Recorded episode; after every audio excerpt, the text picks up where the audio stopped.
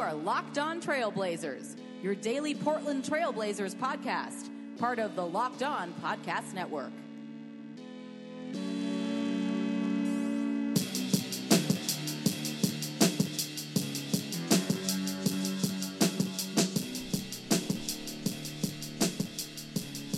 Hello and welcome to a December 1st, our first December edition of the Locked On Blazers podcast. I am your host, Eric Garcia Gundersen, a writer at LeBronWire.com, former Blazer beat writer, and your host here of Locked On Blazers, part of the Locked On Podcast Network. The Blazers had a game last night. It did not go well after their 4 and 1 road trip, their first game at home was a tough one and they made a, a, valiant comeback attempt in the fourth quarter, but by that time the Bucks had done enough to put the game away, almost in a, a switching of roles from their game against the New York Knicks, where the Knicks kind of made a a little bit of a flurry at the end when Portland had dominated for three quarters. And the final score was 103 91. Jusuf Nurkic had a nice game 25 points, 11 rebounds, three steals, one block. Probably should have had another one, but he had a rough night taking care of the ball like many of the Blazers did. 19 turnovers for Portland, which led to 29 Bucks points and I hate distilling, you know, games into one stat sometimes, but you look at basically every other stat in this game other than the three point shooting, which and the field goal shooting, which obviously is very important as well. Uh, so just consistent defense from the Bucks, but really those turnovers. The Bucks offense isn't very good, and so when they're able to get those turnovers yeah, they don't. They they're working on their offense right now, and, and when they were able to get those turns, or when they're able to get those easy baskets, and and Giannis doesn't have to work to get into the paint, which you know he work is you know a relative term for Giannis, but you know what I mean, and and it, it's not quite as easy against a set defense, and the Bucks got in transition, and and when Giannis gets in transition, when the Bucks get in transition, they're really hard to stop and uh, Portland gave away way too many free points in this game. A lot of steals on post entry passes. The length of the Bucks, I think, was just really hard for the Blazers to adjust to, and I think maybe they could have been a little tired, a little, you know, I it wasn't necessarily they had time after the road trip, but jet lag, lots of travel stuff. Maybe they were caught off guard a little bit by the Bucks' length, and also it's a different Bucks team than they faced earlier in the season. But no matter what, they just didn't play well. They didn't. They they didn't deserve to win this game, and uh, they got dominated. They, like I said, they they had a nice comeback attempt. Nurkic had a, a sweet block on Giannis in the the final three minutes, but ultimately it didn't. They they called it a foul, led to free throws. The game was getting a little bit tighter at that point and and maybe if that call goes the other way, Portland gets a three on the other end, then you're talking about maybe really making the Bucks nervous, but it never got to that point really. Uh, and and I think with about a minute left, Stotts took out the the the key guys and and and and and kind of called the game at that point. But uh, the Bucks defense as a whole did a really great job of disrupting Portland on the offensive end and they really deserve credit. I think the length at every position just really made it difficult for the Blazers to get any type of rhythm. And it was it was just that kind of night for the Blazers. They their offense really struggled to get going, and that's not just the turnovers. Uh, Dame and CJ Dame had 18 points, 7 assists, 7 rebounds, but was 7 of 16 from the field. CJ McCollum had 15 points, 5 assists, 6 rebounds, but 7 of 20 from the field. So, not a great night from the two guys that take most of Portland's shots, which, if you're not going to get a great night from Dame and CJ, usually means you're not going to have a great night for the Blazers. uh, as, as they are. So that uh, is not really surprising when you think they had a bad game and they weren't able to really recover. They did better in the second half. I think at halftime, Dame and CJ combined for 10 points. So that was how tough the game was uh, for them offensively. They just couldn't get anything to go. Portland had trouble taking care of the ball, and uh, they didn't get any help from really anybody else. Al-Farouq Aminu actually played pretty well in the time he played, but Mo Harkless playing only five minutes. Pat Connaughton, who had been awesome for the past couple of games, two of seven from the field, over two from three, four points in just 16 minutes of action. So Aminu back that helps. He, he, he it's good for the defense. He, he does a lot of great things. Uh, but unfortunately, Portland didn't have any offensive help. There was no no help for Damon CJ really in the first half. And, and Nurkic had a nice game. I thought played well, but he had trouble taking care of the ball, just like all the Blazers, and that ended up really hurting them at the end of the game when they make a run, they're back in the game, they give themselves some some a chance to get in there, but the, the deficit is just too much for them to overcome.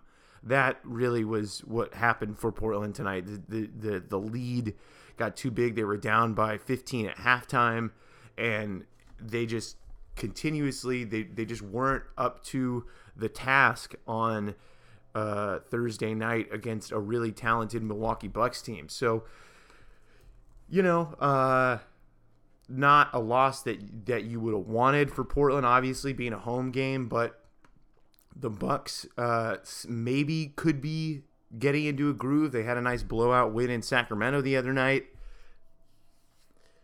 And and maybe maybe they're getting into a groove. Who knows? Uh, they've been trying to get used to things with Eric Bledsoe at the helm.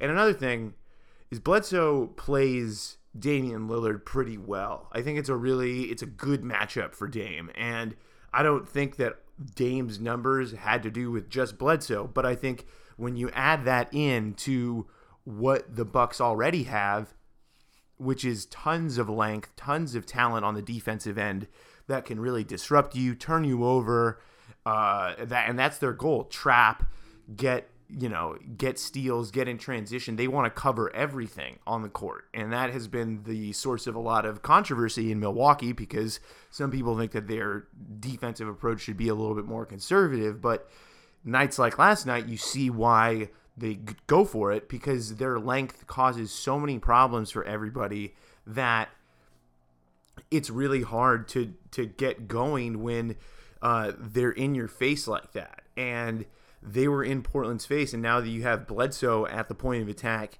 guarding Dame, you know that's as good of a guy as you could have guarding Damian Lillard at this point in his career, and Bledsoe will give it back on the other end. So he's making Dame work on top of the fact that he's making life hard for him. So uh, Bledsoe's a, a really good matchup. I think he was a big reason why, you know, for a, a while there, Portland had trouble against Phoenix was because Bledsoe was so good. Bledsoe was such a pest, such a versatile defensive player, but just a bulldog all day long. And he'll also has the offensive talent to go right back at you.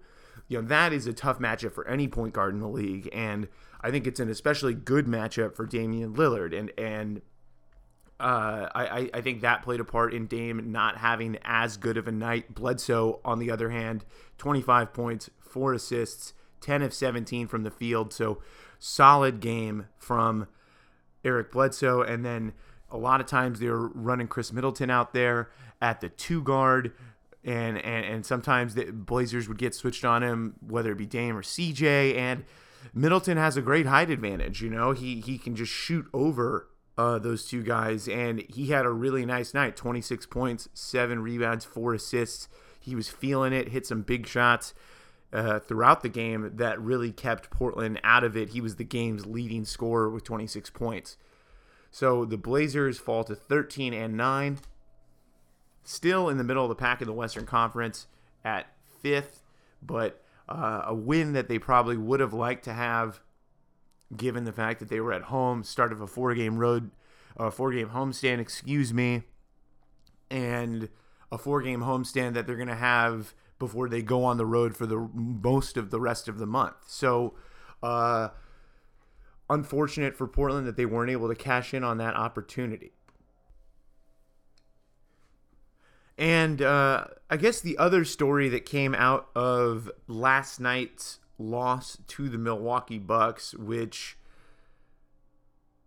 you know was not obviously you never want to lose like that, but uh, one of the things that happened uh, last night that kind of became a story afterwards was Jusuf Nurkic standing up for Meyers Leonard. Um, and Leonard airballed uh, a three pointer in the third quarter when the Blazers were trailing by a lot. Stotts decided to go with Meyers against Thon Maker so that there would have, be another seven footer out there and they could, at least the way my brain is thinking, and usually the way Stotts deploys Meyers is that he can draw an opposing center out of the paint and and and get him away from there because he's a, a three point shooting threat. And uh, he airballed the three, got booed, and according to Jason Quick, he was not even prompted by talking about Meyers. He went out of his way to say it, and he said, It's tough when you have fans who boo Meyers for no reason. If they boo him, boo everybody. Don't boo the guy who just missed a shot. It's not good. We don't look good overall. I missed a shot. Dame missed a shot. Everybody missed a shot. I think he does not deserve to be booed for no reason. So basically, Nurkic's point is everybody on the Blazers played like crap last night, which is mostly true. I mean, the turnovers, the sloppy play, that was awful. And that's the big reason why they lost is they were unable to take care of the ball. And so to agree with Nurkic here that that Meyers doesn't necessarily Meyers doesn't need to be singled out when the team plays like crap. Everybody on the team played like crap. So to single Meyers out is a little whack. And I guess I'm gonna I'm gonna I'm gonna dive into my take on this after talking about Nurk. My biggest gripe with the Meyers thing at this point is it's just not it's not funny anymore. It, it, it's like a meme that has reached the point of overuse. You know, it it is. I've I've I've gotten the comedy at times for sure uh, uh, of making you know making light of him and making light of his struggles and saying this and that, but at the same time, it's just not funny anymore. You know, he he is Meyers Leonard. He Meyers is who he is, and you don't have to I, how has the the booing and all the stuff that has been happening around Meyers? I, I would like to zoom out and say, has that actually helped him? Has that actually gotten him to the place where you want him to be? Probably not. And you know, I'm. This is just my take. You can have whatever you want to say about Meyers Leonard. I'm not going to stop you because this is a free country and you can say whatever you want. But for me, it's just tired. It, it's no longer interesting, funny. There's no, there's no, there's nothing interesting, fun, cool, anything about it for me. It, it, it is, it has reached a point where it's not original. It is, it's tired. keep asking about Meyers Leonard. It's like, I don't want to talk about why just we know who he is. And if he surprises us, let that happen. But just the constant harping and yelling and abuse and and booing, just let it go. Of course, you know, like just I I don't yeah, it's been frustrating. And yeah, it's frustrating that they signed him for, you know, especially if you're looking at the cap sheet and all these things which, you know, not our money. It's Paul Allen's money, so who cares? And I just think it's I, I'm just kind of tired of it. Is really where I'm at with it. Is it, it's not the sense that uh, it's not trying to question what things he can bring to the table or talking about how much better he can get. I, I don't I'm not interested in having that conversation anymore. And I don't think it helps things or brings the conversation to uh, a new place when people just boo him like that. And it's like, you know, uh, I don't know if it's helped, and I, I don't necessarily think it has. And listen, you know, you can have your feelings, whatever, but I just don't. It's not funny anymore. That's the thing. It's like the the joke has been played out for me, and and that's kind of where I've landed on the Meyers situation. Is that uh, he's an NBA player. He's on he's on the Blazers. He's gonna play sometimes against teams that have seven footers. He's gonna play sometimes, and that is what I thought was to happen before the season. I thought Meyers was to have some moments here and there. He, I'm sure he's going to play against the Pelicans in the next game. Mark it down. He's going to play against the Pelicans next game. So have fun booing, I guess, but just he's going to play sometimes. So either get over it or or just you know figure out a new meme with the Blazers. Like figure out a new guy to get on that hasn't played well. You know, like I, I just I just that's kind of where I'm at with it. I mean, Meyers he struggled and and airballed three. He's also a three point shooter, which as a three point shooter, you're gonna miss three pointers. I mean, I, I've been covering the Cavs all season long. J.R. Smith, one of the most prolific three point shooters in history, was shooting 20% for the first 10 games of the season. So it happens when your game is derived from shooting three pointers that you're going to miss a lot more often than if you were to shoot on the inside. But the value of those three point shots is worth more than a mid range post up. And so that is a function of the modern game. And so that's the other thing with it is like, I don't want to keep explaining Meyers Leonard missing shots to people. He's a three point shooter. It's his sixth year in the league. This is what he does. This is how he got another contract because he can shoot. And sometimes he's going to miss. And, and, so that is the other action, uh, the other angle of the Meyers situation that I'm also tired of explaining is that it doesn't, you know, that's just a function of what he does on the court. He's a three point shooting center. That's what he does. And sometimes he's going to miss more than he makes because that's generally how it goes for three point shooters.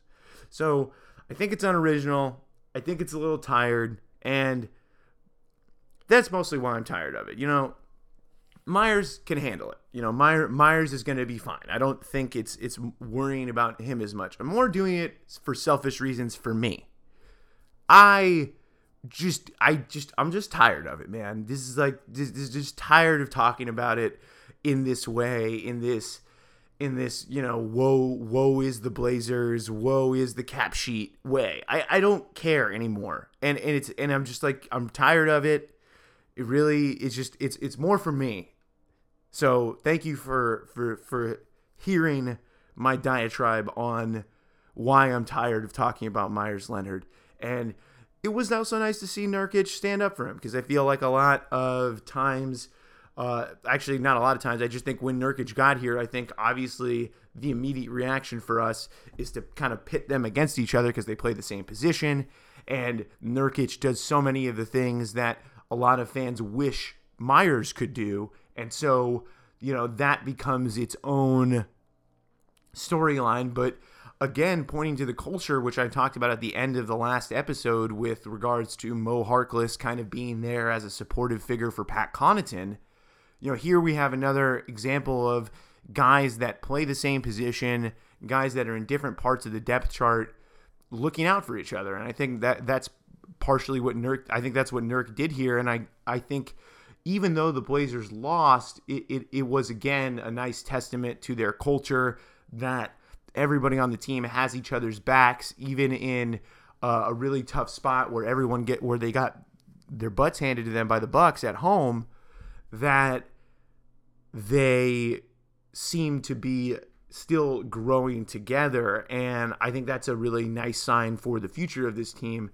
whatever that you know future holds and the immediate future for the Blazers involves a game Saturday night at the Moda Center against the New Orleans Pelicans, who are surprisingly solid this season. They're in the playoff mix right now. They're above 500, so that should be a tough matchup. This time, Anthony Davis probably won't get hurt uh, because he got hurt last time and had to leave the game early.